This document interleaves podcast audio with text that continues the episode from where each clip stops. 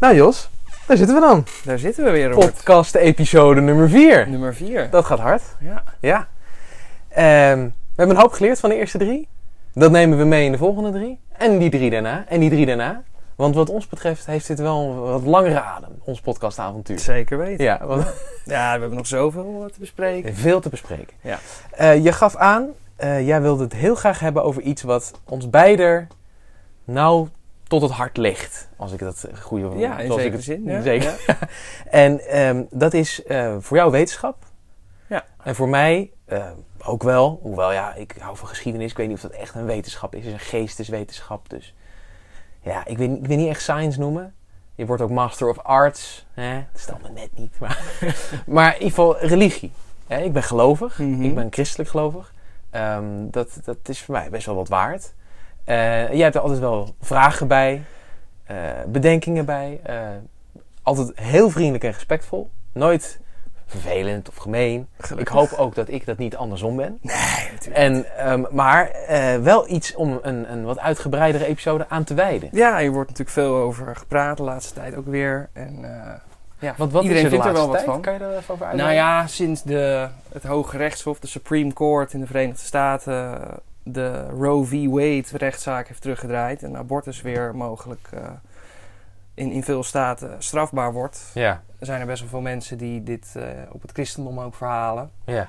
En daardoor is die discussie weer een beetje opgeleid. Maar dat is eigenlijk niet de aanleiding hoor. Voor dit, Nee, eh, nee klopt. Nee, het, het leeft al langer. Ja, Ja, ja, ja. ja, ja. Ja, want in principe, ehm, dat is misschien wel goed om te stellen. Ik ben protestants-christelijk opgevoed. Jij eigenlijk ook. Ik eigenlijk ook. En ja. toen ging het eh, eh, in, sommige, in de ogen van sommigen helemaal verkeerd en in de ogen van sommigen helemaal goed. Met jou.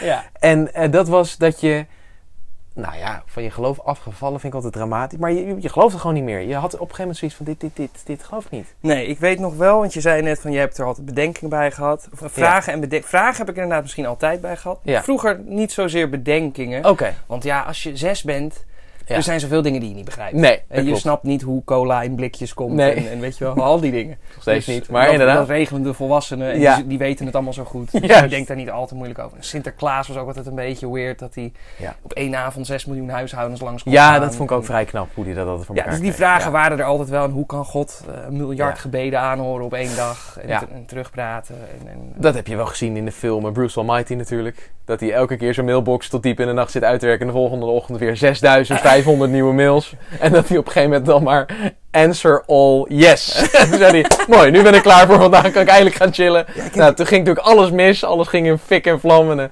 Maar goed, ik onderbreek je. Je had dus altijd wel vragen erbij. En van, ja, ja. en eh, zoals ik dat over, over in principe alles had. En het verschil is dat bij heel veel van die dingen antwoorden kwamen. Ja.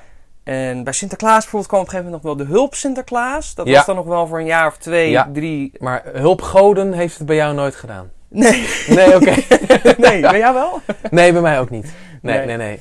Nee, dus eh, ja, ik weet helaas niet meer het echte moment Du dat ik echt dacht, het, het klopt gewoon allemaal gewoon helemaal niet. Nee.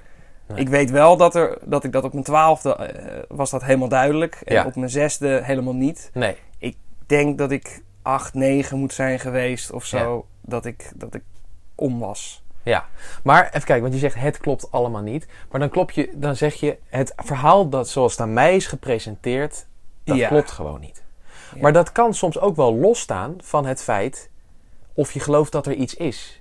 Kijk, ehm, je weet, ik wist dat ook wel als kind eigenlijk, dat wat in de Bijbel staat, ik weet, ja, je had, ik wist, er is een Jodendom, er is een islam, er zijn ook andere geloven daarbuiten, waarvan ik dan even niet gelijk het boek daartoe kan leiden of een geschrift. Dus ik noem even Jodendom en islam, de Abrahamistische geloven, hou ik het even bij. Ehm, eh, dus ik wist ook wel van, oké, dat zijn dus beschrijvingen van God of de bovennatuur of het goddelijke. En die hoeven misschien niet te kloppen. Er zijn eigenlijk meerdere wegen om die bovennatuur te leren kennen, eh, van te houden, eh, ermee te communiceren. Snap je wat ik bedoel? Dus het verhaal dat aan jou is gepresenteerd is een, een versie. Ja, of is eigenlijk, is eigenlijk niet eens een verhaal. Dat is gewoon een, een, een etalage waardoor je de bovennatuur kan beschouwen. Maar eh, de islam heeft een andere etalage en het jodendom weer een andere etalage. Ja. Maar het maakt eigenlijk niet uit door welke etalage je kijkt. Althans, dan ga ik gelijk naar de inhoud hoor. Maar zo kijk ik er een beetje naar. Dat is gewoon, als ik in een Midden-Oosten land nu was geboren, dan was ik islamitisch geweest. En dan was dat mijn etalage geweest. En dan op die manier geloof je dan in de bovennatuur, in het goddelijke. En als ik in Israël geboren was, of Palestina, dat is een eh, term die je, hè, Ja, daar moet je ja. nu tegenwoordig voorzichtig mee zijn. Maar in ieder geval, als ik joods gelovig was opgevoed, Ja. dan was dat mijn etalage, mijn, mijn referentiekader. En daar heb je ook weer mensen die dan denken: nee, maar dit, dit is het enige etalage. De rest slaat nergens op. Oké, en het moet tot de letter, de, eh, tot de nerven van de etalageruit, dat is hoe het is. En daarbuiten bestaat niks, oké? Maar je, ja, althans zo geloof ik. Ik sta daar een beetje van de godheid, de bovennatuur, en die, die is er. Althans, ik voel dat. Ik kan dat ook, is ook allemaal nog maar. Van, kan je dat je vinger opleggen? Hoe voel je dat dan? Hoe werkt het dan? Daar kunnen we zo over door. Mhm. Maar het gelo- op, op een christelijke manier geloven, of op een islamitische of een joodse manier, dat is gewoon een manier om, om, dat, om, daar, om, daar, om het te dienen of om ehm, die bovennatuur een gezicht te geven. Snap je? Dus dan hoeft het verhaal niet te kloppen. Maar het gaat bij jou ook dieper dan dat. Het gaat erom, niet van dat verhaal klopt allemaal niet. Het gaat er ook om, er is helemaal geen bovennatuur. Er is geen nee, hogere nee. macht. Er zijn allemaal machten gaande. Als je daarmee denkt te communiceren, dan, dan ben je Ja. denk ik... eh, Ja, kijk, wat, wat duidelijk is, is dat het idee van de bovennatuur Ja. is aanwezig. Ja. In ieder geval bij... bij ja, ja ik, ik heb er een idee bij, maar net zoals... Ik heb ook een idee bij de wereld van Tolkien bijvoorbeeld. Ja. Ehm, en jij had het over daarmee te communiceren. En Ja. ja, ik, ik heb daar vraagtekens bij. Toch? Ja, ja, ja, ja. Hoe weet je dat, je dat dat niet iets is in je eigen hoofd? Dat is een hele goede vraag. En dat weet ik ook echt niet. Dat weet ik ook echt niet. Als, als ik, ik, ik... Ja, soms heb ik wel eens dat soort momenten dat je dan echt denkt... Oh, bijvoorbeeld in het verkeer is dat vaak. Kijk, ik, ben nooit echt in levensgevaar. Soms als ik een beleidsnota moet ik een deadline halen. en zo. Dat is dan mijn equivalent van in levensgevaar zijn. Maar het, is, het vergelijkt toch niet helemaal met de bison en de, en de Native American. Ja. Gaat niet, die vergelijking gaat niet één op één op. Want als ik het, die beleidsnota deadline niet haal, gaat niemand dood. Eh, met die bison en de Native American wel. Maar als ik dan in het verkeer soms dat soort momenten heb van holy, ik zie echt dat er iets misgaat, ik moet ingrijpen. Dat is gelukkig heel zeldzaam in Nederland op de, op de weg. Maar stel je hebt dat, ehm, dan heb ik toch zo'n dat, dat er iets naar buiten schreeuwt in me zonder dat ik het zeg, maar dat ik een gevoel van oh laat het alsjeblieft goed gaan, laat het alsjeblieft goed gaan. Snap je? En dan roep je naar iets. Ja. En dat, die manier van communiceren, dat bedoelde ik eigenlijk. Ja, ja. Maar ik, ik hoop natuurlijk af en toe op dingen. Ja, ook, hè? Bijvoorbeeld, Ja. Ik zit te wachten op de uitslag van een tentamen. Ik Juist. hoop dat ik het gehaald heb. Ja. Hoe verschilt dat dan van jou naar buiten roepen? Ehm, eh, dat verschilt denk ik eigenlijk niet. Behalve dan dat ik ook echt denk dat er iets luistert daarnaar. En bij jou is het gewoon de hoop uitspreken. Ja, En that's it. ja. En dat beweegt niks. ja dat lijkt me inderdaad goed dus gewoon zeg maar dat praten van... Oh, laat alsjeblieft zo zijn dat ik dit heb gehaald. Of help me alsjeblieft, dat zou echt fijn zijn. Bij jou is het gewoon een uiting en daar, daar, dat hoort niemand. Er is niemand om naar te luisteren. Die, eh, die, en ik, ik geloof dat er wel iets is dat dat hoort. En dat dat in, your best, die in jouw best interest wil werken. Maar die ook soms, dat vind ik nog steeds lastig eerlijk gezegd. Die ook soms ehm, dat er dingen in je leven gebeuren die je niet wil dat er gebeuren. Ondanks dat je daar wel hebt geuit, dan wel met bidden of dan wel gewoon door in je hè, in dat verkeersmoment niet hardop te zeggen, maar gewoon dat gevoel uit te hebben van oh shit, Mhm. laat het alsjeblieft goed gaan. Ehm, ja, of daar gehoor aan wordt gegeven, is altijd een tweede. En ja, ik, ik heb altijd het idee dat de bovennatuur wel, eh, zo noem ik het altijd, hè, bovennatuur. Eh, dat dat wel in your best interest probeert te werken. En dat als er echt iets heel vervelends is in je leven, dat dat soms misschien ook weer een groter vervelend iets ontwijkt. Ja, dat... Ja, goed, Simpel dat- voorbeeld. Eh, iemand zakt voor zijn rijexamen. ja. Echt balen. Eh, maar wie weet heeft dat hem of haar ook behoed van een sick verkeersongeluk. Dat tussen haar of zijn eerste en dan nu zijn tweede rijexamen plaats had gevonden mogelijk. Ja, ja dat- Ik noem maar wat. Je kan altijd natuurlijk Ja. iets verzinnen. Ja. Waardoor dat zo is. Maar eh het kan natuurlijk ook andersom. Het kan ook elke keer andersom zijn. Dat elke keer dat er iets goeds lijkt te gebeuren. Ja. Het eigenlijk... Maar dat is ook waar. Dat is het verhaal van die Chinese farmer van Alan Watts. Die heeft, heb je dat verhaal wel eens gehoord? Ja, ik denk het wel. Wil je dat ik het even kort Ja, zeg? is goed. Oké, nou in ieder geval. ehm, die, ehm eh, er is een, een, een Chinese farmer en die heeft gewoon, hè, een, een boer, Chinese boer, en die werkt op het land. En eh, de familie naast hem zijn ook boeren, ook in China, ook Chinese boeren. En eh, op een gegeven moment ehm, eh, werkt hij met zijn zoon op het land en zijn zoon, en het gaat met het, met het eh, hij- hijsen of hakken, of ik weet eigenlijk niet eens wat boeren allemaal doen, maar in ieder geval, er gaat iets mis en hij breekt zijn been. Zijn zoon was zijn enige goed, als in zijn enige mankracht die hem kon helpen. Dus nu moest die arme oude Chinese man het allemaal in zijn eentje doen. Dus toen kwamen die boeren naar hem toe, die, die, die, die buren, van oh wat vervelend dat dit nou is gebeurd. Oh, en, en, dan ga je de, en dan gaat het niet lukken, en dan krijg je niet genoeg oogst, en dan ga je verhongeren in de winter. Zei hij van, ja, ik weet niet of dit goed of slecht is. Oké, we gaan Ja. het zien. Paar weken, paar maanden later breekt er oorlog uit. Eh, gaat dus, eh, zijn de local authorities gaan langs al die boerderijen om jonge jongens te recruteren. Maar hij heeft Eh, een gebroken been. En uiteindelijk blijkt dus dat die jongen, en, en inderdaad van de, bu- van de buren die zeiden van, oh jongen, je, je was vervelend, het gaat niet lukken met die oogsten. Hun, hun jongens, jonge, sterke jongens die dus op dat land werken, worden allemaal meegenomen door, de, door, de, eh, door het leger. En die jongen met het gebroken been, die mag, die mag lekker op zijn bed blijven liggen. En die is na gewoon een aantal maanden gewoon zijn gebroken, been weer verholpen. En dan kwamen die mensen weer naar hem toe van, oh wat, wat, wat, wat, wat is dit dan toch maar goed dat hij zijn been heeft gebroken. hè? Dan is het toch uiteindelijk allemaal weer goed gekomen en alles. En toen zei die man van, weer van, ja, ook ik weet nu Niet, niet zeker of dit goed is. Nou, en uiteindelijk gaat dit dus een aantal stappen verder. De volgende stappen ben ik niet uit mijn hoofd hoor. Mm, Want er gebeurt er dus weer iets waar hij dan weer benadeeld is. Ja. En die burenfamilie dan weer niet. Volgens mij was het dan dat hun zoons van die, van die boerenfamilie, waar ik het over had, dat die allemaal terugkwamen en super hadden geëxceleerd in het leger. Allemaal benefits kregen. Sikke en, en, en allemaal prijzen naar het hof mochten verhuizen. En nooit meer hun hele leven hoefden te werken, want er was altijd geld. En dat dan die boer zei. En dat die, die, die- toen was het in één keer dat het lot weer hun toelachte leek. Ja. Dus je weet nooit zeker wat goed is. True, maar omdat Ja. je dus altijd inderdaad, dus je, je kunt altijd positieve en negatieve uitkomsten verzinnen van Mhm. als, als niet dit, dan was het Ja. misschien zo gelopen. Klopt. Eh, en omdat dat volledig willekeurig bij de kanten op gekozen kan worden, ja, kan je daar niet, daar kan je niet op bouwen. Daar kan je niet iets, Nee, ik snap het. eh, ja.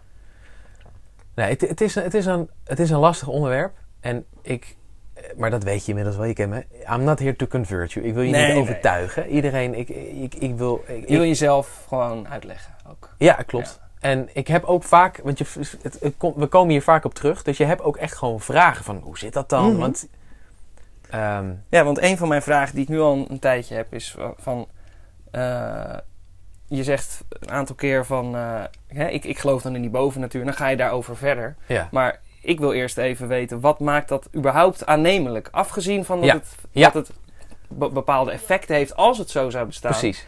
Wat maakt het a priori aannemelijk dat het bestaat? Ja, ehm, dat is wel, dat heb ik ook een keertje, paar keer tegen je eerder gezegd, eh, dat je soms overkomen mij dingen. En die, dat, de kans is heel klein. En het zijn dus echt maar hele kleine dingen hoor. Ik had bijvoorbeeld op mijn werk, moest ik, eh, heb ik vorige keer toen uitgelegd, ehm, moest ik voor een akkoord, ik zal even in het midden laten wat dat dan precies is, eh, moest ik eh, met samenwerkingspartners van, van, eh, waar we mee samenwerken een aantal activiteiten op touw zetten. En we moesten de drie pijlers uit het nationale akkoord verv- vervullen. Dus we moesten een lokale doorvertaling maken. Dus je moest voor elke pijler uit het nationale akkoord moest je een activiteit vinden. Nou, één pijler, daar werd niemand het over eens. Die, dus zeg maar pijler 1 en 2, we hadden gelijk een interventie, een activiteit. Top. Pijler 3, niemand was het erover eens. Dat was echt een impasse. Dat zou een heel gedoe en hijsen opleveren. En nooit, maar dan ook nooit, komt die ene man van die sportvereniging op de lijn met een idee voor een activiteit. Mhm. En lo en behold, precies als ik het nodig heb, Ja. op een moment dat het ook net even kan, dat hij belt precies op het juiste moment. Denk ik, hey eh, Robert, eh, we, we hebben dit en dit. we hebben- heb je, er- heb je, er- sta je ervoor open? Ik ja, eh, ja, daar sta ik heel erg van, want nou, dat was me echt mijn redding. Ja. Kijk, als het allemaal niet was doorgaan, zoals ik al zei, ik doe gelukkig geen baan waar, waar bloed uitvloeit. Er gaat niemand Mhm. dood. Maar het heeft wel me gered. Ja. Heel erg. En het was Hoe erg groot- toevallig. Het was gewoon zo. Hoe groot is die kans? Dat nou ja, dat nooit. is... Ik Het heb laatst... een deus ex machina, of hoe dat ook heet. Ja, Deus. Ja. Ehm, Ja.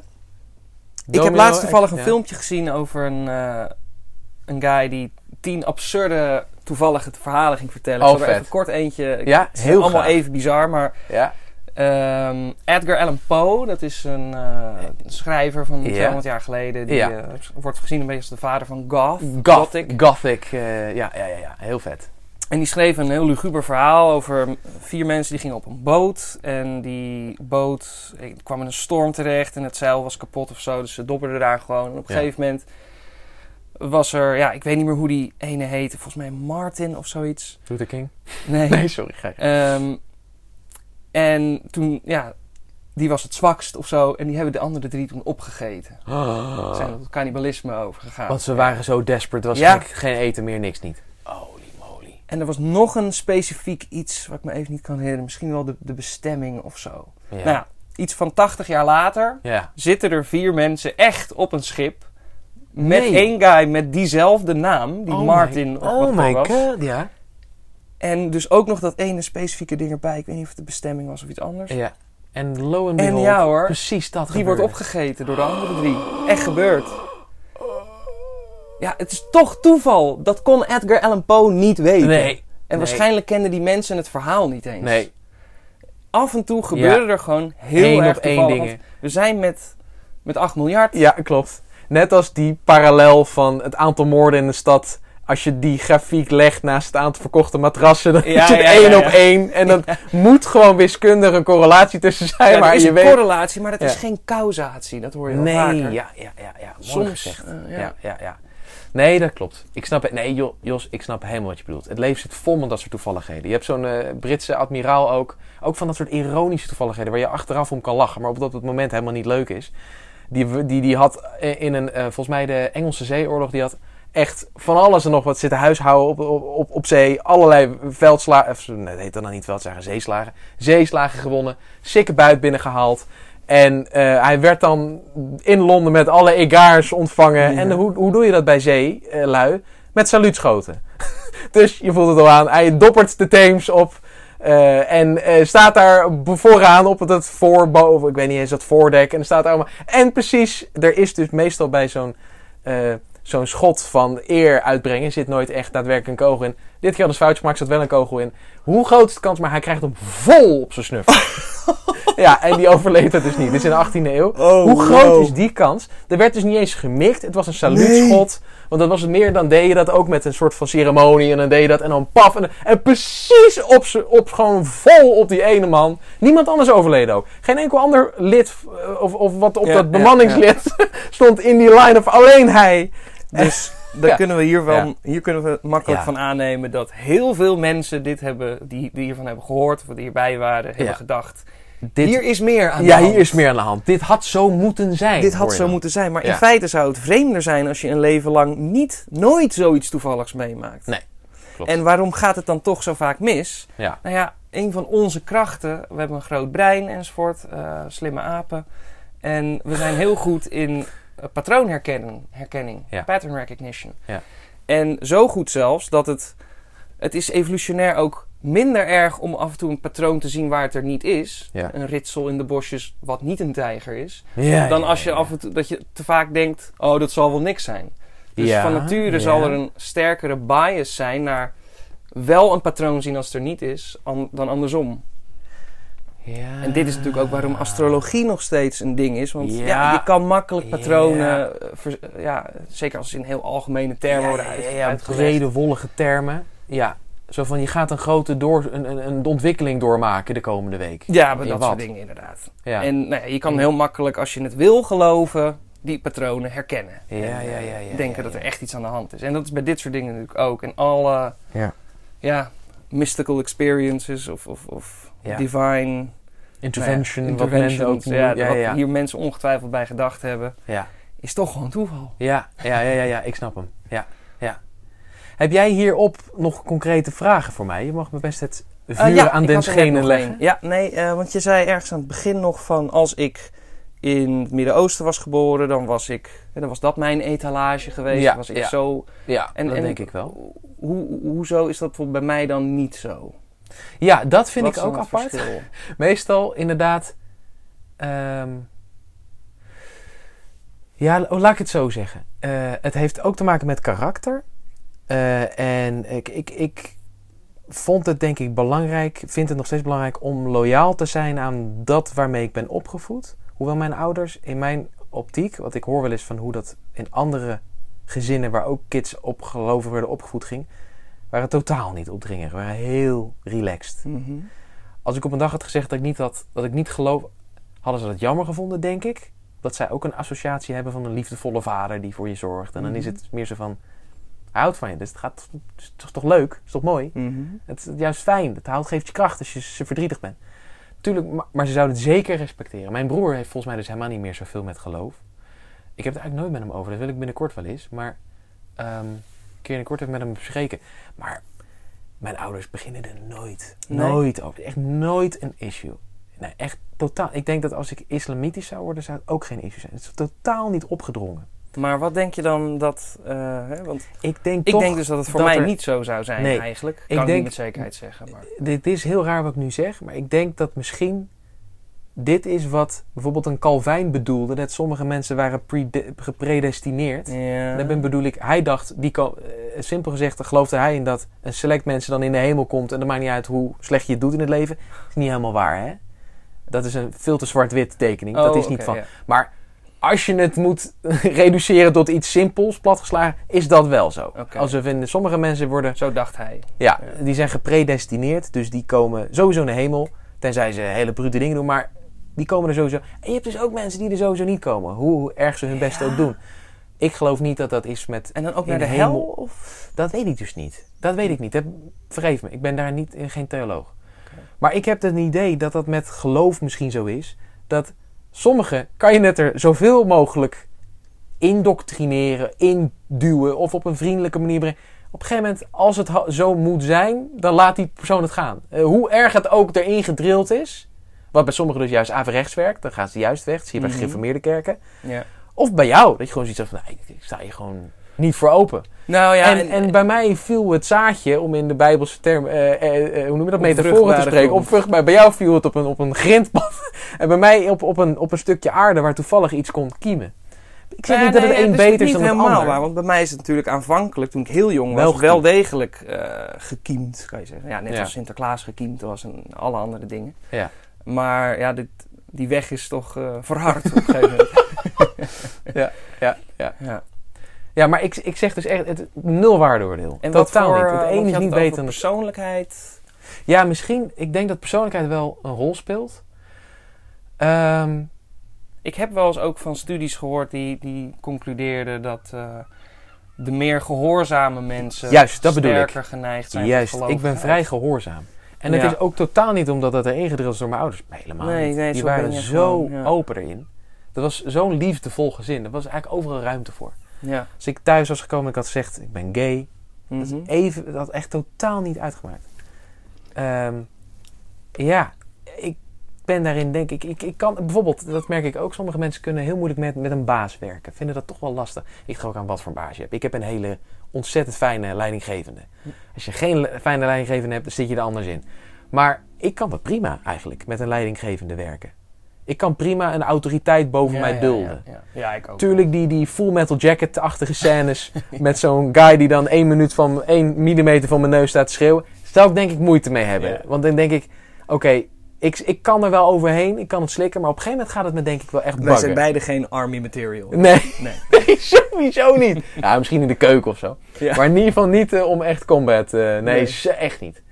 Ehm, maar inderdaad, ik, kan daar, ik ben best prima. Ik ben best gehoorzaam. Ik vind het ook... Het heeft ook iets, iets bevrijdends. Dat iemand gewoon zegt wat je moet doen. En dan doe je dat. En dan heb je je plicht gedaan. Dat zei Hmm. General Lee van... eh, die is bekend, want die, die streed voor de zuidelijke staten in de Civil War. Dus eigenlijk voor de foute staten. De staten die voor de slavernij waren. In de jaren... Ja, die waren aan de winning side of the the- theological argument, heb ik wel eens gehoord. Eh, hoe bedoel je? Wat vertel? Nou, dat het, Jezus heeft het geloof ik ook over het houden van slaven en dat je ze... Ja, maar dat... Zeker.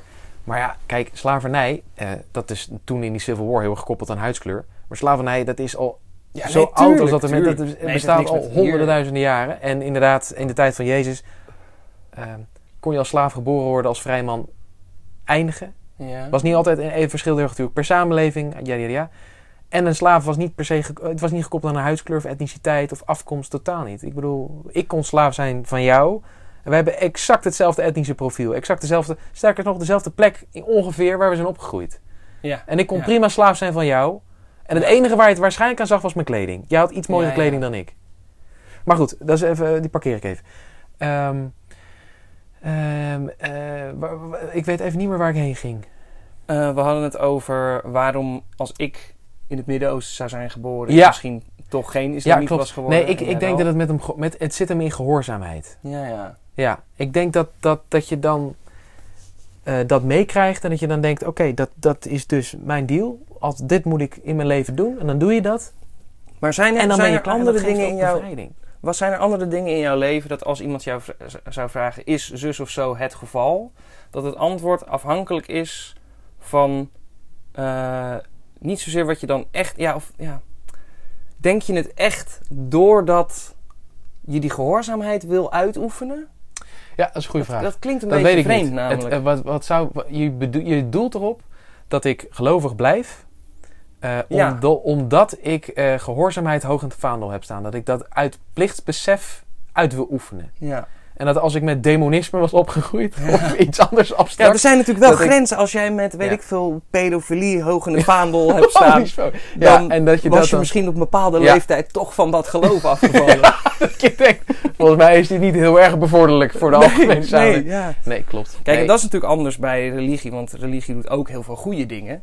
Hè, de Eh, kerk, Ja, in, in, in Ja. armlanden, ja, dingen. ja, ja. Maar ja, een mooie quote van Sam Harris hierover vind ik altijd. eh, Religion gives people bad reasons to do good, where good reasons are available. Ja, ja, ik bedoel, ja, ja, ja, goed doen is niet, dat heb ik, daar heb ik geen bovennatuur Nee, voor nodig. nee, die dat dat het dat prettiger is Nee, om op klopt. een leuke manier met elkaar Wat, om te wat ik denk dat dan ook meespeelt, maar dat weet ik niet zeker hoor. Eh, eh, De religie, de doctrine is natuurlijk ook heel erg een man-made concept. Heel erg door mensen bedacht. En ik heb Mhm. soms ook het idee, zoals Karl Marx ook al zei, het is het opium van het volk. Ja. Heel veel mensen zijn toch gewoon heel egoïstisch. Maar hoe, als je dit allemaal al toegeeft in feite, dat er Ja. eigenlijk misschien wel allemaal andere redenen zijn waarom jij zou zijn gaan geloven, Ja? Waarom doe je het dan inderdaad nu nog? Ja, dat is dus gevoel. Omdat ik dat echt voel, dat... dat het is, het is Maar ja, je voelt niet iets buiten je. Jazeker, ik voel wel iets buiten me. Ja. Ik nee, maar ik echt dat er als ik nu de bank aan- aanraak, dan lijkt het alsof ik iets buiten me voel, maar Ja. ik voel alleen maar mijn vingers. Ja. En ja, eigenlijk voel ik alleen maar mijn hersens. Nee, ik snap wat je bedoelt. Nee, oké, oké. Nee, ik voel dat er krachten in mijn leven, om mij heen, aan het werk zijn waar ik geen grip op heb. Ja, dat geldt voor ons allemaal. Dat- Ja, zwaartekracht. Nee, En, maar ik bedoel ook gewoon psychisch. Eh, Ik, ik kan mijn gedachten ook niet verklaren waarom ik dingen denk. en Nee, oké, oké, oké. Laat ik het dan zo zeggen. Ik heb wel het idee dat er een sturing in die krachten zit. Dat het niet allemaal random events zijn, zoals de wind. Nee, dus, die één nee maar er zijn natuurlijk ook sturingen. Ik bedoel, wij zijn niet zomaar, we hebben niet zomaar zijn we rechtop gaan lopen en opposable thumbs en tien vingers en grote breinen. De, de sturing Ja. is selectie. Daar heb ik En trouwens... je kan ook een selectie van Klopt. ideeën hebben. En dan heb ik ook sturing en Ja. dat is ver weg van het geloof. Daar wil ik trouwens ook heel graag zo even met je over praten. Mhm. Ehm, Oké, ik ga het maar gelijk doen. En stuur me alsjeblieft weer terug naar wat je ook wil. Ik, ik, dat hele van, dat van de evolutietheorie. Mhm. Ik heb eigenlijk, mijn ouders hebben er nooit... Die hebben die verhalen uit de Bijbel dan op, opgelezen. Die jij ook hebt gehoord met de ark van Noach. En, eh, en, en hoe, hoe God eh, de mens schiep en zo. Schaapte? Schiep? Geschapen? Ehm, groot. en in ieder geval dat... ehm, en op een gegeven moment leerde ik bij biologie... Van nou, dat zat sowieso toen het je dino's. En, eh, in Mhm. ieder geval, eh, en ook met Carl Sagan, met Cosmos Ja. hebben we dat gezien. Apes are our cousins. We are all made from eh, mug. En wat Ja. zei hij ook alweer? Nou, Microbes en... Micros en mug. Ja. Anyways. Maar ik heb dus... Ik zat laatst wel te denken... En dat zei ik toen een keer tegen ons grote vriend... eh, een, een vriend van ons. Ik zal zijn naam niet noemen. En die zei... Ja, daar heb je een heel goed punt. Het is goed dat je er bij stilstaat over nadenkt. Ehm, katten. Katjes. Worden niet zo heel oud. Mhm. Als je ziet van tekeningen... En van schedelvondsten... Van hoe katjes in Egypte... 8000 jaar geleden eruit zagen. En hoe Mhm. katjes er nu uitzien. Vrijwel gewoon identiek. Er zitten pittig veel generaties katjes tussen die van 3000 voor Christus en die van nu. Ja, Dat je wat. zou denken, dan zit dan toch wel. Nee, dan zou je nee, toch nee, verschil moeten zien als dat zo is. Nee, maar katten zijn A, zijn katten gedomesticeerde dieren. Dus ze zien eruit zoals wij willen dat ze eruit zien. Dat geldt voor honden, want dat zijn gewoon natuurlijk gedomesticeerde wolven. Die Ja. hebben we gewoon geselecteerd op ja, eh zachtaardigheid en niet te veel bij. En dan hebben we de zachtaardigen met elkaar laten elkaar Ja, op bevruchten. Dan krijg je nog meer zachtaardigen. Maar je hebt soms ook dat je een kind krijgt dat compleet anders is dan jij. ja, Dus dan maken ze die af. Dus, dus, dus stel die, zacht, dat, de selectie. die twee zachtaardige hondjes, die krijgen zes pups. Er zitten er twee Arilex bij. Die gaan weg. Die gaan weg. Ja. Of die gaan ergens anders heen. Ja. Die overleven het misschien niet in de buitennatuur. Ja. En planten zich dus ook niet voort. Of Dus worden gewoon stukje weer wolven. Of worden weer wol- weet ik het. Ja. En dan blijven er vier hele lief chille dingen over. Die Ja. ga je ook weer met elkaar. Ja. Dan krijg je nog chillere lieve. En dat is alright. zo'n 15.000 jaar geleden, geloof ik, zijn ze ermee begonnen. En nu hebben we een chihuahua. Ja, ja, ja. ja. Oké, oké. Nee, want ik vraag me dat serieus eens af. Bijvoorbeeld, kijk maar naar. Ja, kijk maar naar een, een, een hond. Of eh, laat ik het zo zeggen. eh, Als, je, als het gaat over doorevalueren. Die kat, ik weet dat het is gedomesticeerd. Maar stel je laat een wolf, in een, in, in een wilde wolf. Waar een mens in principe. Behalve dan door het om- veranderen van de fysieke leefomgeving. Maar waar een mens in principe niet veel mee te doen heeft. Mhm. Die zien er na duizend jaar fokken, zijn die niet in één keer een kat.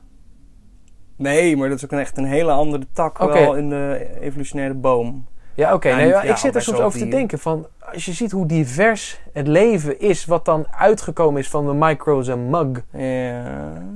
in zo'n korte tijd... Nou, ik, ik serieus Maar zoiets van... hoe- in zo'n korte tijd? Ja, we hebben het over hoeveel jaar? Van wanneer tot wanneer? Van de micro's en mug tot nu? 4 miljard jaar? Ja? Dat is niet een korte tijd. Dat is een Nee, derde van de leeftijd nee, nee, van het universum. maar 5,4 miljard jaar is de aarde oud. 4,5, ja. 4,5, sorry. ja. Het Ja. is niet een half, een half miljard jaar... Was dat genoeg om, om af te koelen? Ja, ja, ja. Oké, dus Ja. we hebben het over 3,8 vier jaar... weten we zeker. En nou ja, het is een kleine kans dat we het oudste ding toevallig gevonden hebben. Dus met statistisch kan je dan geloof ik op 4 miljard of zo uitkomen. Dus laten we zeggen, 4 miljard jaar is hier een, op aarde, deze planeet, een omgeving waarin iets kan van een organisme dat kan ademen, kan bestaan zonder gelijk dood te worden weggeschroeid of whatever. Alright. Oké, snap ik helemaal. En ik snap ook, als mensen het hebben, maar een heel korte timeframe. We zijn echt twee minuten voor twaalf. Ja, nog niet eens joh. Nee. Dat, eh, Maar snap je wel wat ik bedoelde te zeggen met die katjes, die 8000 jaar... Er zijn heel veel generaties katjes. nou, maar dat is dus a- ach- 8000 en 4 miljard. Dat Ja. scheelt zoveel. Nee, maar het gaat niet per se om Nee, de oké. 8000, 4 miljard. Nee, want ouders, maar- of mensen worden veel ouder. Het gaat om de hoeveelheid ja, de generaties, generaties. Nou, je kan je ook wel uitrekenen. Laten we zeggen, één jaar per generatie is het 4000 generaties of zo. Dat is wel iets. Maar Ja. nogmaals, wij zitten hier aan de knoppen bij die katten. Oké, maar dan misschien, whatever, een olifant of zo. Je hebt ook tekeningen uit de hieroglyphen van hoe olifanten Nou ja, eruit ten eerste, die zijn volgens mij de langst eh, zwangere diersoort. Weet ik niet. Misschien een blauwe vinvis, maar echt iets van 23 maanden geloof ik. Oké, dus die hebben een langere generatie Nee, stappen. Ja, veel langer. Die worden ook gewoon 65 of zo soms, dacht ik. Ja, ja, ja, eh, oké. Ehm, maar je hebt wel... En trouwens, op die- ja. mammoeten. dat is Ja, ook, ja, eh, ja. Ja, Drie, 4000 jaar geleden is de laatste geloof ik uitgestorven. ja. Nee, ik snap hem. Maar ik bedoel, laat ik, ik, ik, ik zeg ook niet wat ik zeg dat dat allemaal klopt. Maar ik zit er gewoon, soms, dan denk ik er wel eens aan. Want bijvoorbeeld wat in die hieroglyfschriften, of bijvoorbeeld die, die, die, die grotschilderingen uit Mhm. Zuid-Frankrijk. Van, Ja, 30, 40.000 jaar Ja, geleden. Daar staan duidelijk herkenbare paarden op. Ja. Of in ieder geval dieren Ja, waarvoor... Nogmaals, op evolutionaire schaal is 40.000 jaar gewoon echt niet lang. Ook voor een paard? Nee, echt niet. Nee? Nee, je moet echt aan honderdduizenden, miljoenen jaren denken. Oké. Wil je een verschil zien ontstaan van enerzijds een zebra, anderzijds een giraf? Of een zebra en een paard? Ja, die, dat, dat- daar heb je misschien wel, eh, pff, ja, ik zeg maar wat hoor, 5 miljoen jaar voor nodig. Ik heb geen idee. Nee, oké, oké, oké, oké. Je moet echt aan veel langere tijdschalen denken dan wat je, ja, waar, waar we eigenlijk ons iets bij kunnen voorstellen. Maar Ja. dat is niet waar voor bacteriën. Die kunnen gewoon meerdere keren per dag. Ja. En wat zien we daar? Precies natuurlijk een Darwiniaanse selectie natuurlijk. Oké, Als je die in een omgeving brengt die een beetje zuurder is of zo, nou, dan heb je een aantal generaties later heb je bacteriën die beter tegen zuur kunnen. Er is echt geen enkel eh, twijfel Is dat over ook met het coronavirus zo? Dat het virus wil heel graag wil verspreid worden. Heeft niet per se de bedoeling om de host waarin ze zitten doodziek te, maken. Nou ja, ik wil het toch nu al even omdraaien. Oké, het virus wil helemaal niks. Wat er gebeurt ah, is dit. ja, ja. Oké. De virussen die dat doen, bijvoorbeeld het, een voorbeeld is het eh, ebola-virus. Dat is zo dodelijk dat het inderdaad te snel als een gastheer doodt. En daarom heeft dat de wereld niet overgenomen. Gelukkig. Ja. En dat is dus een minder succesvol virus dan het coronavirus. Maar dat Ja. betekent niet dat het virus dat graag wilde. Nee, nee, nee. Het Het is zijn niet gewoon het degenen die overblijven, zijn degenen die het best zijn aangepast. Ja, ja, ja, ja. Ah, oké, oké, oké. Maar mensen zijn mooie wezens. Als je vergelijkt, ik bedoel, heel veel dieren zijn best egoïstisch. Mhm. Ook, eh, ja, mensen, ik, ik, ik, ik vind dieren belangrijk en minder vlees eten is allemaal waar. Maar als je echt, echt en ik, ik weet dat mensen de, men, de mensheid altijd niet zo hoog hebben zitten. Maar als je ziet wat de mensheid doet en wat de dieren doen. Ik bedoel, de meeste dieren geven gewoon geen fluit. En die, als zij maar te eten, te drinken hebben, dan maakt het niet uit wie ze echt pijn doen. Veel niet, inderdaad. Misschien, ik, Zijn- misschien zijn overdrijf wel- ik, maar wel 75%. Je ziet wel soms weet je, dat, dat dolfijnen eh, Precies. mensen helpen van haaien weg te Precies, komen. je en- ziet een olifant soms... Me, je, je zijn gelukkig duizenden fantastische uitzonderingen. Maar Ja. ik heb het idee dat mensen over het algemeen wat relaxter zijn. Iets meer empathisch vermogen Ja, hebben. we hebben zelfreflectie natuurlijk. Dat hebben Juist. heel, heel weinig dieren volgens Ja, mij. zoals Stephen Fry zou zeggen... A bear doesn't think at the end of the day... Oh, I've been a bad bear today. ja, en wij denken dat wel. I've been a bad bear today. Zeker in zijn case heb je ook bears, heb ik begrepen. Ehm, dan kan je een bad bear zijn geweest. Maar... ehm, ja, ik, ik, ik, ik, ehm, de mensheid zelf... Er zijn ook heel veel relaxte mensen op aarde. Dat bedoel ik te zeggen. Ja, zeker. Maar zijn wij, manieren. zij zijn gewoon zo meester geworden van de omgeving... dat wij dat allemaal kunnen beïnvloeden. Dus dat dan ook relaxte mensen... waar we het even voor de podcast over hadden... dus mensen met bepaalde ideeën... die misschien niet bevorderlijk zijn voor andere mensen op aarde... die heel erg self-inflicted zijn... dus heel veel, ze willen het self-interest hebben het hoog in het vaandel staan...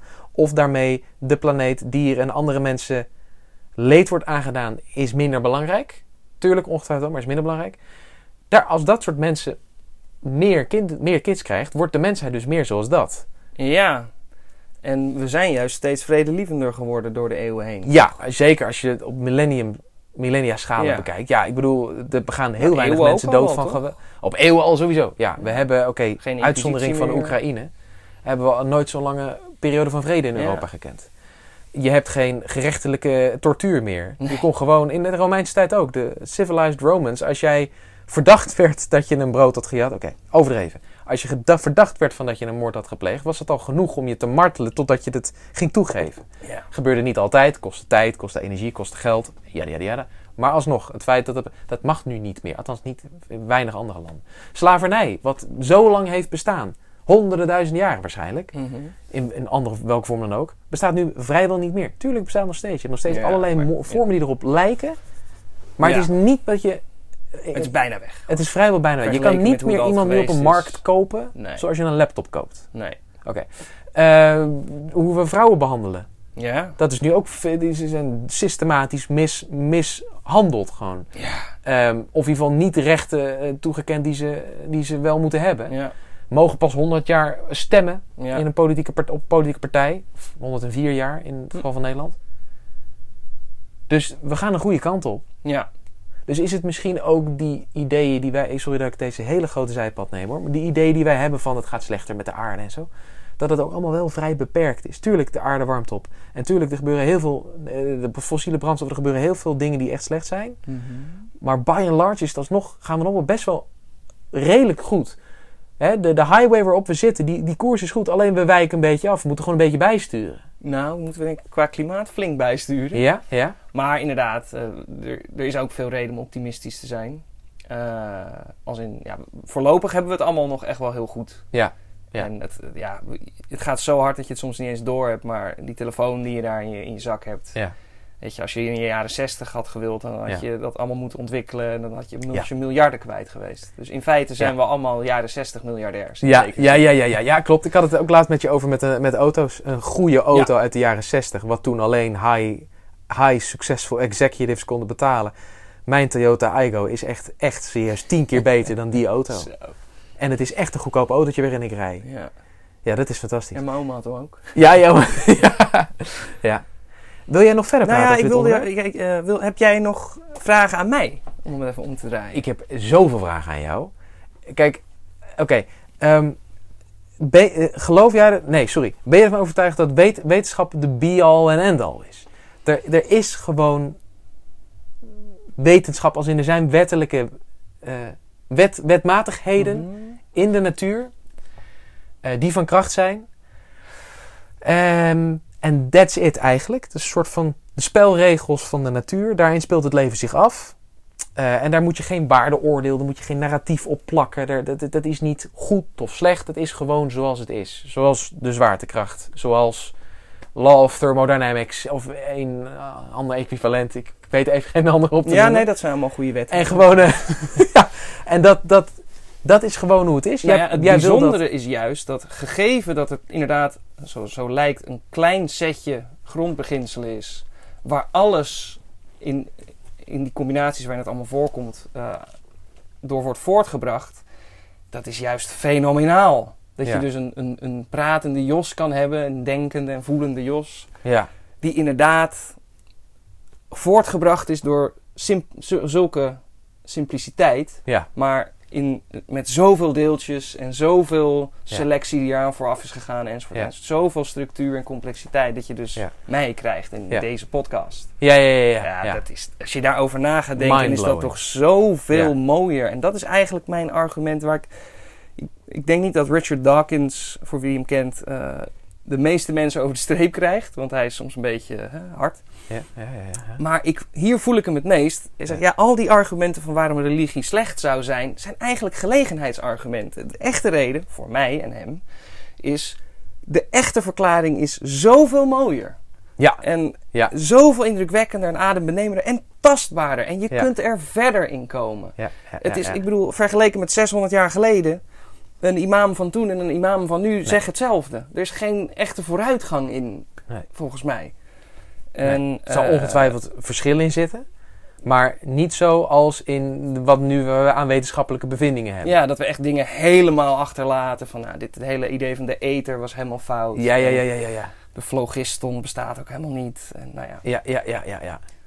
eh, dus ja, Nee, die schoonheid. Ja, Ja, waar- ja. Een beetje wat Richard Feynman zei in dat Ja. een gesprek. Waarbij hij zei met een vriend van hem die tegen hem zei van... waarom moet je eigenlijk alles nou weer, hoe zou ik het zeggen, Ja, hij- rationaliseren als je hij een mooie bloem hebt. Als je een mooie bloem hebt en ik... eh, ja, waar, nou, wat jij zegt. Ja, een mooie bloem. En die, En Feynman die zegt dan, ja, ik, ik kan best wel de schoonheid van een mooie bloem waarderen. Maar als ik ook nog weet Ja. dat daar bladgroenkorrels Ja. in thylacoïde Ja, fotonen ja, en zitten de om te zetten in fotosynthese. energie die zij Ja. kunnen gebruiken enzovoort. Wat al die processen. ja. I only, I only see It how adds. that would add. I Add, don't ja. understand how it subtracts Ja, from ja, the klopt. experience. ja. He talks like a bum, but he has a point. Ja. Ja. Nee, oké. Maar je hebt ook wel vorige keer gezegd... er zijn uitzonderingen waarbij het wel een beetje... Ik ben er wel eens op gewezen van de dat cola. er zijn... Ik heb wel eens wat meegemaakt waarvan ik ook liever niet aan de biologie erachter dacht. op het moment zelf. Ja, ja, En inderdaad, oké, er zijn dus tegenvoorbeelden. ja. Maar by and large ja. is Nee, snap eigenlijk alles mooier als je er meer van weet. Nee, daar ben ik ook eens. Ik en vind we weten natuur... zoveel. Je hebt zoveel mazzel dat je in deze eeuw geboren bent. Ja, ja. En niet zes eeuwen terug. Ja, absoluut. En, dan, en dan doe je er eigenlijk niks mee. Nee, je hebt gelijk. Maar dat vind ik zo erg. ik snap het, helemaal. Maar het, een, het is natuurlijk eigenlijk ook niet helemaal een zero-sum game. Bijvoorbeeld, ik ben al gelovig opgegroeid en ik zie mezelf als, ook als gelovig. Maar ik vond dat met biologie leren, van, met die bladeren, en, ik, vond- dat was mijn favoriete vak. Ja, ja. Ik vond het fantastisch, hoe een menselijk lichaam werkt, hoe een oog werkt, hoe, eh, hoe de natuur werkt. En met, en met, ik vond het geweldig. Ja, En het deed mij juist alleen maar meer bewondering voor Ja, de wereld om me heen geven. Dat zeggen sommige gelovige natuurkundigen ook, ja. Ja, dus ik, ik ben het met je eens. Ik snap het. het is, eh, maar het, het is ook niet, het, het is ook niet zo'n zwart-wit, denk ik, van het een of het ander. Het, het, het kan samen gaan. En het is ook, ik heb ook, ik heb de Angels and Demons eh, film laatst nog gezien. ja. En daarin zei die man ook van, ehm, eh, dit is een, een schot voor de boeg, hè? begrijp me niet verkeerd, ik sta hier niet helemaal achter. Waarin hij zei, eh, who is more humble? Um, the person that cannot define uh, lightning uh, or the person does, that not, that does not um, respect its awesome powers. Dus wie is nou, zeg maar, meer... Ja, hoe zou ik het zeggen? Ehm, wat is een mooi equivalent van de humble? Nederig. Ja, hè? nederig. Ik denk dat beter. Ja. Eh, wie is meer nederig? Daarmee trouwens geef je dus nederigheid alweer een positief Ja. Connotatie. Maar dat laat ik Oh, dan even in het midden. negatief zou zeggen. Nee, als in van... Je, als je je nederig opstelt, dan doe je goed. Maar wie is meer nederig? Degene Ja, die ja, niet, ja. weet, niet, niet helemaal weet hoe bliksem werkt, maar denkt van... Wow, dat is wel een indrukwekkend natuurverschijnsel. Daar heb ik respect voor. Of degene die weet... Oh nee, maar ik weet precies wat gebeurt. Het is dat en dat. En, eh, dit is ook twee uitvergrote karikatuur wat ik nu doe. Hè?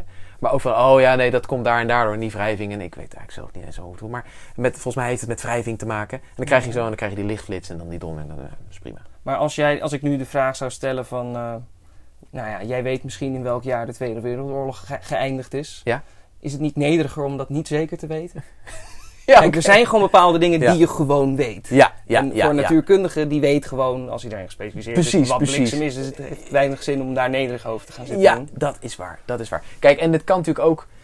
It adds on. Dus dat je en zegt van... Jeetje, wat een vette thunderwolk. En, en wow, wat heftig. Ik sta, echt, het, het, ik sta tot op mijn botten te shaken gewoon. Van hoe heftig het is. Ja, ja. En dat je dan ook weet wat er precies gebeurt. Ja, Dat je, ja, ja, nee, maar dat komt daar. Dan heb je wrijving. En dan, dan kan je het bijna zien. ja, dan kan je... Wow, kijk, ik zie, dat, ik zie het gewoon met mijn ogen. Ja. Ja.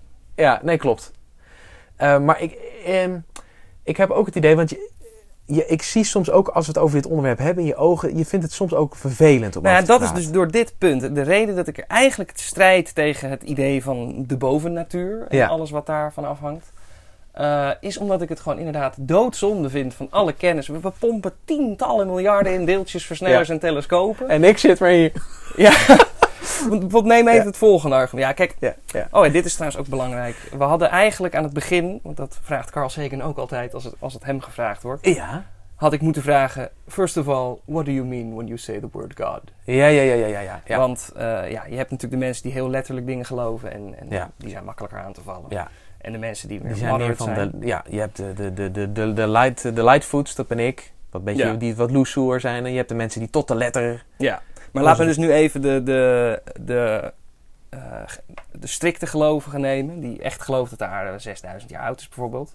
Dat zou dan betekenen dat er, eh, als, als er pas 6000 jaar dingen zijn en wij kijken naar, de- naar het universum en we zien dingen die veel verder dan 6000 lichtjaar van ons vandaan staan, waarvoor het licht dus meer dan 6000 jaar zou hebben moeten reizen om ons te bereiken, maar dat zou in dit model niet kunnen, want er was niks voor 6000 jaar geleden. Dan zou het dus betekenen dat 6000 jaar geleden de creator op een, een bol die nu een, schil, een, een straal van eh, uh, 6000 lichtjaar heeft, fotonen heeft weggezonden. Die mhm. de illusie wekken dat die dingen veel verder staan. Ja. En het klopt allemaal perfect. Ja, ja, ja, ja, ja, ja, ja, ja, ik dus, snap eh, het. Nee, tuurlijk, dat is natuurlijk een idioot idee. Dat ben ik met je eens. Dat ben ik met je eens. Ja, nee, dat weet ik ook hoor. Dit is niet Ja. tegen jou hoor. Dat, eh, maar wel Nee. tegen iets van 40% van Amerika of zo. Of 30, Ja. 35. Ja, dat is natuurlijk ook lastig. Je, de ene gelovige is niet de, de andere. Nee, daarom... heb je met wetenschap natuurlijk ook.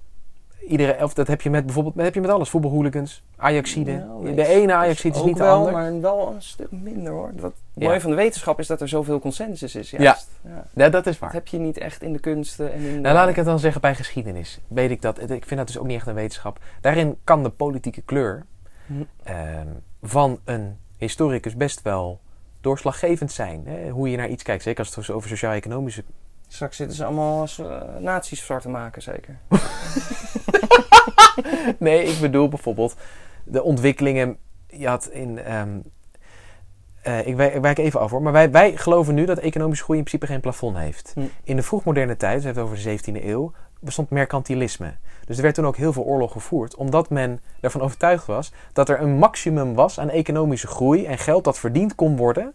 En dat het een red race was wie het Oh. grootste gedeelte van de taart kon, te pakken kon krijgen.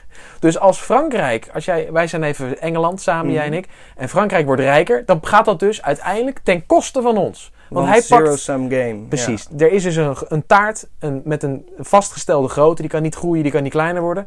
En hoe meer Frankrijk van die taart pakt, hoe minder er voor ons is. En daarom moesten ze dus oorlog voeren. Want nee, ik moet meer van die taart hebben. Wij geloven er nu in dat als Engeland rijker wordt, dat Frankrijk ook rijker kan worden. En dat dat, dat, het niet in elkaar bijt. Kan wel. Je kan op microniveau. Je Ja, kan, ja, eh, nee, maar het is concurrentie Dat hebben, is niet een kwestie waar. van geloof volgens mij. Nee. Het is geen zero-sum game meer. Nee.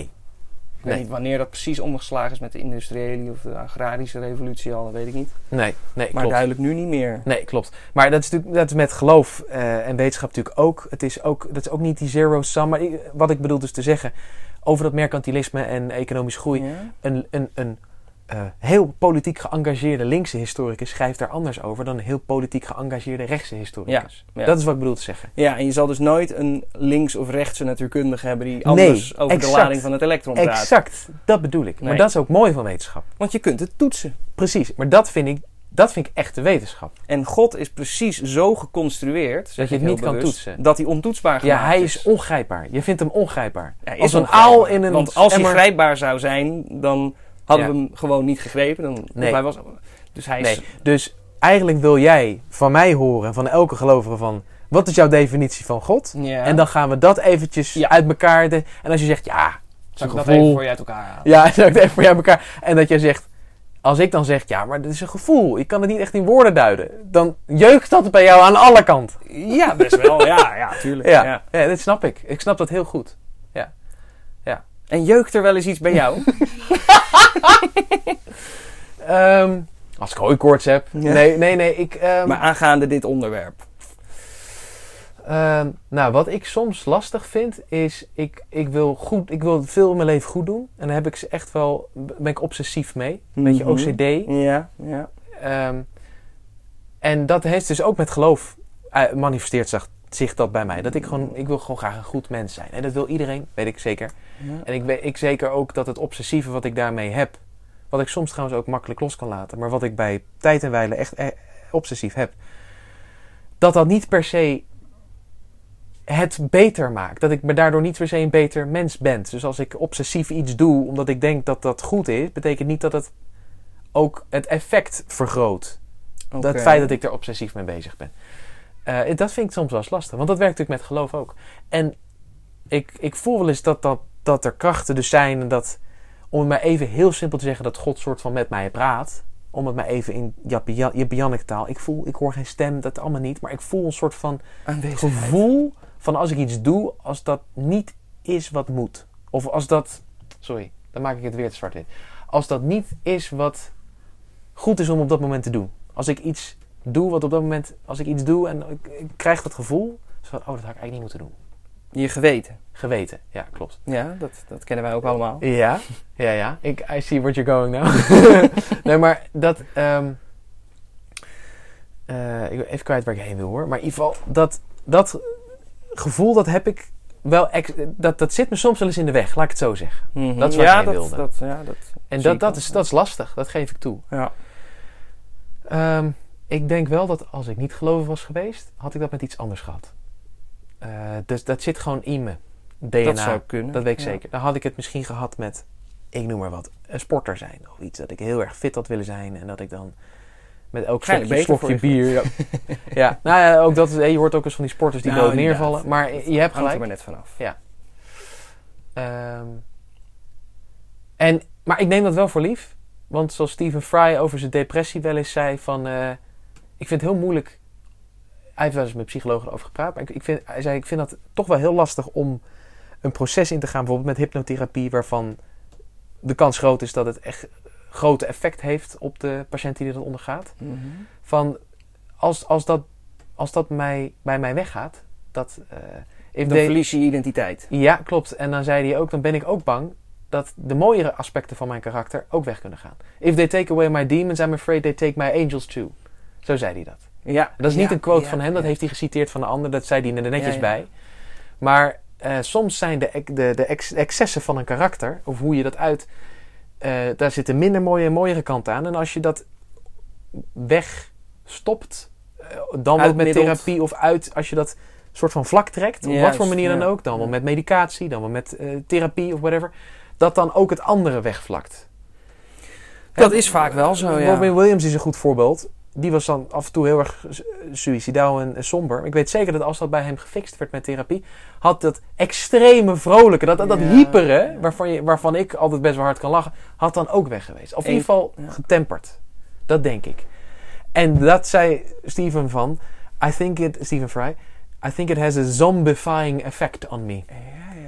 En soms zei hij, eh, soms moet je die vervelende momenten even ondergaan. Die, die, die eh, Mhm. raw, eh Ja, je moet nitty gritty, gaan voor de vervelende even, om daarna weer even dat te hebben. En daarom wilde hij dus liever ook niet altijd in gesprek met Sam Harris trouwens, was dit. Oh, die heb ik geluisterd. Van waarom die eh, geen yoga doet, waarom die niet mediteert, waarom die daar niet. En toen zei Stephen Fry, ik zeg met alle respect, ik, sta ervoor, ik weet dat het zijn meerwaarde heeft, maar ik denk dat het een zombifying effect heeft. Ah, ja. En daarom heb ik het wel eens geprobeerd, maar ben ik er nooit mee doorgegaan. Omdat ik dan denk dat het me vlakker maakt.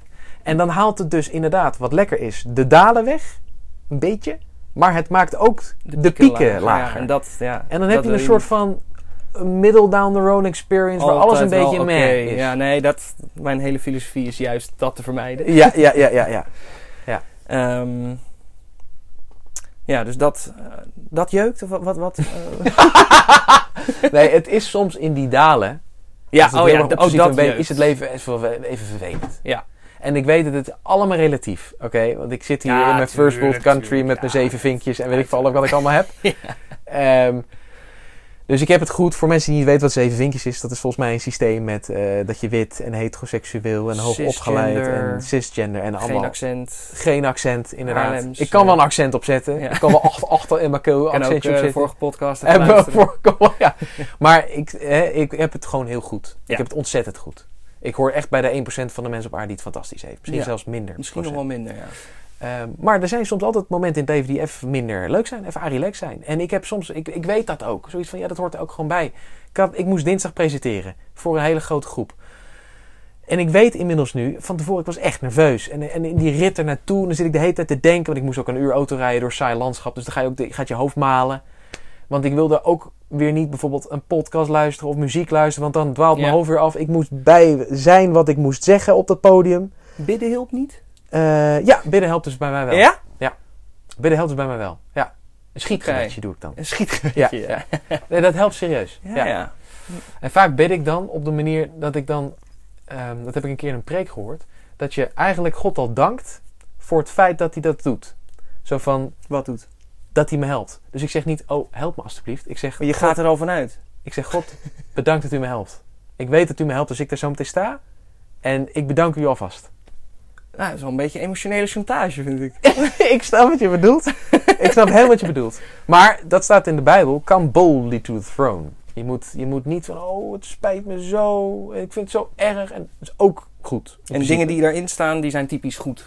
Nee, ik zeg het niet. Maar dat, ik zeg niet dat alles wat erin staat goed is. Of dat alles wat er niet in staat niet goed is. Of dat er ook... Ik, ik, ik weet het. Het is een, staat ook een- veel in. Kijk, ja. dat heb ik ook gelukkig met mijn studie geleerd. Ik weet, dat, ik, weet dat, ik weet wat, ik weet niet alles, maar ik weet wat van de tijd waarin die Bijbelboeken tot stand zijn gekomen. Mhm. En ik ben geen Jehovah-getuige als in dat ik alles tot op de letter geloof. Dus ik snap het ook wel. Ik heb een soort van. eh, heel gereformeerde gelovigen zullen mij ook een beetje een zwever vinden. Die denken, ja, je bent niet echt een Ja, christen. ja. Maar ja, dan heb ik soms ook weer. Je mag, ik vind ook dat je niet dan te snel moet te oordelen daarin. Ik vind, je, je weet nooit de lading, de bagage waar mensen echt mee te dealen hebben. Nee, ja, Dus- dan kom je weer op, hè, eh, Ja. wat is God voor jou? Voor sommige mensen is God zodanig dat je er wel over moet oordelen. Ja, klopt. En dat moet je dan ook maar respecteren. Ja, nee, ik denk, ik, dat is zeker waar. Dat moet je dan ook respecteren. ja, dat klopt. Ja, ja touché. Nee, maar even, anyways, wat nog even om een paar punten af te maken. Ik reed naar die klus toe. Ik vond dat, ik was echt, echt wel nerveus. Maar ik had soms ook op dat moment zoiets van... Als ik aan het einde van de dag ben ik blijer... eh, Als dat erop zit, dat optreden... En ik hoor van mensen dat ik het goed heb gedaan. Dat hoop ik natuurlijk dan. Dat was ook zo. Ehm, het een kan niet met, zonder het ander. Ik kan niet soort van er naartoe rijden van... maakt eigenlijk allemaal niet zoveel uit en het is allemaal prima. En dan niet daarna de excitement hebben van... Oh yes, het ging goed. Wat vet, snap je? Mhm. Dus je moet dat even, Ja. dat moment... Oh, wat aan relax. Om daarna dat piek te hebben. Zeker. Jij met de tentamen ook. Je moet even door het as. Ja. Voor zo'n tentamen ben je sick nerveus. En daarna heb je tentamen gemaakt. En dan, ja, dus dan top of the world, Ja, weet je wel. Dus ik heb ook zoiets, dat heb ik dus ook met dat obsessieve wat ik heb in mijn leven met geloof. Dat ik dan denk, ik, ik hoort er ook gewoon een beetje bij. Want altijd als ik er even doorheen ga, weet ik nu inmiddels, na 30 jaar, eh, althans 25 jaar bewust, laat ik het Ja. zo zeggen, eh, van, oh, maar daarna, na regen komt zonneschijn. En dan komt er weer een moment en dan zit ik weer even op de piek. Ja. En daarna komt weer een daal, maar daarna komt ook weer een piek. Ja, ja, heel goed. Ja. Dat, is, dat is goed. Eh, dus dan neem ik het ook een beetje voor lief. Dus dan heb ik ook minder behoefte om er heel veel aan te veranderen. Oh, zo. Snap je wat ik bedoel?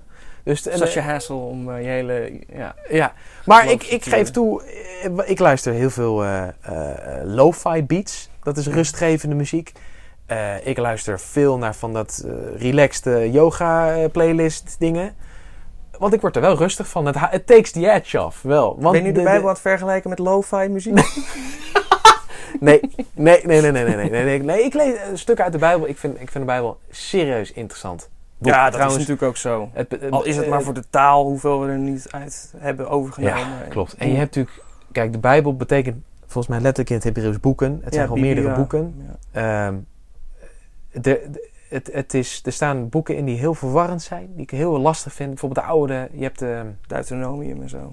ja, en de oude profeet vind ik met name lastig. Dus eh Jezaja vind ik echt heel moeilijk. En dat, nou heb ik dus ook begrepen vanuit een, een podcast, eh, concurrent van ons... eh, dat, eh, dat dus er gewoon meerdere profeten waren in die tijd. Gewoon meerdere mensen die dachten te weten hoe het zat. Het zat. Het Ja. zat. En dat die dat riepen. En er was één guy, Jezaja, die had wat autoriteit. Ja. En in die tijd van bronnenmaat... Kijk, nu vinden wij het heel belangrijk dat als wij iets zeggen... dat dat onder onze naam in een krant of op Ja. het nieuws komt. Maar toen waren ze daar wat coulant in van... als mijn boodschap maar gehoord wordt... Ja. vind ik het prima dat die toegeschreven wordt aan die man met autoriteit. Ja. Dus als jij een fantastische speech schrijft... Heb je, dan wij vinden nu belangrijk dat er dan jouw naam onder staat. Maar in die tijd vond men het prima dat een Obama dat voorlas. En dat iedereen dan denkt, jeetje Obama, wat een speech, man! En terwijl dan de speechmaker die dacht toen van, van oh gelukkig, het, het is gehoord. Ja. Hè? Jezaja was een vehikel. Juist, om, eh, ja. Dus er werd heel veel aan hem toegeschreven. Maar dat is een heel lastig boek. Sorry, ik wijk steeds uit hoor. Maar wat ik een heel, mooi boek vind, is het boek van Job. Dat is serieus echt een mooi boek. Van Job, van dat Ja, verhaal. ik ken het, maar ik vind dat dus echt meteen een van de meest absurde verhalen. Ja, snap ik. Dat is een soort van test. Een betest, een test. eh, maar uiteindelijk krijgt hij wel weer het, het drie, vier dubbele van wat hij eerst had. Hij heeft de test doorstaan. Ja, maar for all the wrong reasons. Ja, ik snap het. maar ik heb ook het idee bij Job, want ik heb het recent nog gelezen. Het gaat Misschien om moet je even kort eh, Ja, sorry. uitleggen. Het verhaal van. Job gaat over een, eh, een, een man die het allemaal voor elkaar heeft in het leven. Dus eh, hij heeft goede gezondheid. Hij heeft heel veel geliefd om zich heen. Hij heeft een vrouw die heel veel van houdt. Hij heeft heel veel mooie kids waar hij heel veel van houdt. Hij is heel rijk. Hij heeft heel veel spullen. En die, we hebben tijd over de tijd van nomaden. Dus er staat letterlijk opgeschreven hoeveel runderen en schapen en koeien en alles wat hij heeft. Ehm, en op een gegeven moment gaat de duivel naar God toe. En die zegt, eh, kijk, die Job want Job was ook een heel vroom man. Die geloofde in God. Die was God heel erg dankbaar. Die was echt, ging met mijn vriend God door het leven. En de duivel zei van ja, maar is wel makkelijk natuurlijk. Hij heeft, hij hij heeft het in het leven wel voor de wind. Als je Ja. allemaal, kijk eens allemaal van die mooie spullen die hij heeft. en Wat de liefde die hij heeft. Ja, dan, is het, dan hou ik ook... Hij dan had zou ook weinig reden om dingen te veranderen. ja, hij, dan, dan, zou ik, dan kan iedereen van God houden. En toen eh, heeft God als het ware een soort van even platgeslagen weddenschap met, eh, met eh, de duivel aangegaan van oké, dan neem ik hem alles af. En dan gaan we kijken hoe hij daarop reageert. Over de rug van de arme Job. Ja, klopt. En uiteindelijk eh, gaat Job dan ook, eh, en dat vind ik maar, maar het is dus voornamelijk een poëtisch ding. Want als je dus die betogen leest, want wat gebeurt daarna? Job raakt dus alles kwijt, inclusief zijn gezondheid. Dus hij zit op een gegeven moment op een berg van vuilnis, met zweren op zijn lichaam. Al zijn geliefden zijn dood of weg. Al zijn bezit is weg. Het is een en al ellende. En hij moet, eh, zit dan op zo'n zo'n zo'n pot of zo'n zo'n zo'n stapel met vuilnis. En dan komen twee vrienden naar hem toe. En die gaan dan heet het met hem praten. En die zeggen dan soms ook bijvoorbeeld van, eh, ja, dan... eh, ik, ik, ik, ze zeggen heel veel, hè, dus ik doe hier geen eer aan met je, deze beschrijving. het, eh, Maar die zegt, één vriend zegt er dan, nou, dan heb je waarschijnlijk toch wel iets fouts gedaan, want anders had je er niet zo bij gezeten. En dan gaat hij weer, hij wisselt ook van mening, want mensen Dus- zoeken patronen, want er dingen kunnen geen toeval zijn. Juist, Ja, exact. En, uiteindelijk, en het is steeds persoon A zegt wat, dan persoon B. En dan gaat Job er weer op reageren. Het is een soort van dialoog. En het is heel erg ook, het is heel erg herhalend. Dus als zo'n zo'n vriend van hem wat hij zegt, kan hij in één zin zeggen. Ja. Maar dat herhaalt hij steeds. En al, dat, dat zit, daar zit het in, volgens mij. Het is ook heel erg, begrijp ik, van sowieso met teksten Maar uit de die tijd. punchline is... Punchline is uiteindelijk gaat God zich met het gesprek bemoeien. En die zegt tegen die twee vrienden, jongens, even simpel gezegd, jullie zijn onzin. En de punchline is dat hij tegen Job zegt, eh, Job, ik weet dat dit even heel vervelend is wat je is overkomen, maar dit was mijn wil, accepteer dat.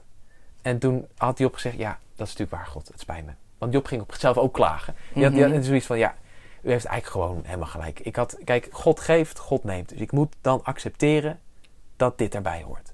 En toen zei God, nou, dan heb je het begrepen. En toen kreeg hij het driedubbele. Dus hij kreeg eh, van wat hij daarvoor had. Dus, Dus het, het- het, moraal van het verhaal is... eh, geef je over. Leg je hele lot in Gods handen. Maar dat is toch heel erg niet wat we moeten willen? Zo'n soort houding. Eh, Dat is Nou- autoriteit ten top. ik weet het. Gewoon geen vragen stellen. Nee, klopt. Doe het. Klopt. Kijk, het is ook heel erg om welk perspectief je dit bekijkt. Want het zit er bijvoorbeeld ook in. Het, je kan het ook zo zien. Wees tevreden met wat je hebt. Zo, zo kan je het ook lezen. Ja. In plaats van bijvoorbeeld, ik noem maar wat, 15 koolstof eh, ehm, eh, steenkolenfabrieken openen in derde wereldlanden en over de rug van indentured laborers uit Vietnam je rijk maken. Mhm. Om maar in een Porsche te kunnen rijden. Ja. Je kan ook tevreden zijn met een IGO en een ambtenarenbaan. Ja, ja. Weet je?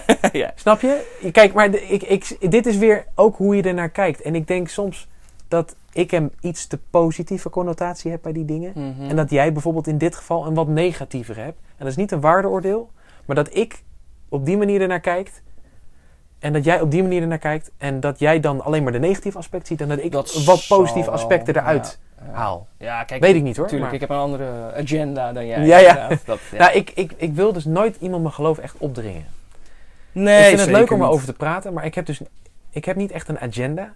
Ook, ik heb wel het idee dat je effect kan hebben door erover te praten. En mensen bij wie eh, die, die ervoor openstaan, dat die er dan ook over denken. Maar ik wil het nooit aan iemand opdringen. Nee, nee. Ik denk ook niet stiekem dat dat, dat, dat de wens is van God, als ik eerlijk ben. Zoals van missionarissen van die afgelegen dorpjes gaan en dan net zo lang blijven praten en moeilijk doen. Totdat jij- ze zeggen, oké, we luisteren, mag, mag ga je ja, nu weg? Nou ja, jij kan Ja. dat zeggen, maar er zijn miljarden mensen die er heel anders. Zeker een Zeker. miljard mensen die er anders Maar het is ook aan zo'n missionaris te danken dat ik überhaupt gelovig ben. Mijn voorouders waren uit Scandinavië. Nou, die, Ja. die, die zijn pas heel laat tot christendom bekeerd. Ja. Mijn voorouders waren allemaal school met eh, Odin en weet ik veel allemaal. Precies. Ja. Trouwens, mijn vaders voorouders, van mijn moeders voorouders weet ik het niet. Ja. hey, wil jij nog hier wat langer over doorpraten? We zijn al een ruim Ja, uur aan, nou, het, aan het inderdaad. Eh, ik ben, begin ook wel een beetje moe te praten. worden. Ja, ja, klopt. wil je naar een, een voorlopige conclusie? Ik had er net één benoemd, dat we beide op een eigen, met ons eigen beeld ernaar kijken. En dat ik misschien dus iets het positievere eruit filter, jij iets wat negatievere.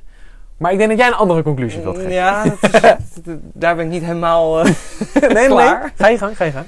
Eh, nee, ik weet niet of we een conclusie moeten hebben. Hoeft ook niet. Ik bedoel, Nee. eh, er zijn gewoon ideeën en die bespreken we. En ik denk dat we er nog wel over komen te spreken in de Ik denk het toekomst ook. Want ja. een uur is leuk, maar Nee. dit is een groter We onderwerp. didn't even scratch the surface. Eigenlijk niet. Nee. Nee. Nee, dat klopt. Dat klopt. Ja, ja, ja. Je weet dat eh, toen ehm, Sigmund Freud was het, Carl Jung heeft ontmoet dat ze een ge- gesprek hadden van 13 uur aan één gesloten. Hm. En dat ze toen pas letterlijk de boven, zeg maar, het, het, het, het laagje van hun theorieën en gedachtegangen net hadden besproken. Ja, dat ja, ze, ja, ja. dat ze Eerst toen, 12 uur, 12,5 uur graven tot waar zit nou de Ja. oneenigheid? Of de, ja, klopt. En dat ze toen pas zoiets hadden van, nou, volgens mij hebben we nu een stapje gezet. Ja, en begrijpen ja, we nu ja. iets van dat elkaar. vind ik best En dat waren twee experts in hetzelfde field die over 90% van het leven hetzelfde dag. Ja, ja. Ver naar gaan. Nee, dus ik denk dat hier is ook het laatste woord niet over gezegd. Nee, In nou het ja, algemeen niet. ik denk, ik denk dat het laatste woord in principe over is gezegd. Maar nu moet ik nog bij iedereen indalen. En bij iedereen bedoel je bij mij. Ja. Nee, niet Oh alleen nee, jou. nee, nee, nee, nee, nee. Ook de luisteraar. Als die er is. Ja, ja. dat hopen we dan. Ja, dat klopt. Oké. Nou, dan ehm, danken we eigenlijk alle luisteraars. Ja, en, ho, Inderdaad. ehm, Want onze podcast heeft toch wel een grote affiniteit met de nacht. En daarom willen we er ook misschien nu inbrengen om een keer te eindigen met een quote over de nacht. Ja. En je hebt een mooie gevonden. ja, en die sluit ook mooi aan bij eh, nou, de reden waarin ik in podcast 1 eh, uitleg waarom ik zo van de nacht hou. Ja. En eh, hij is van Anne Bronte, van de Bronte-gezusters, beroemde schrijvers.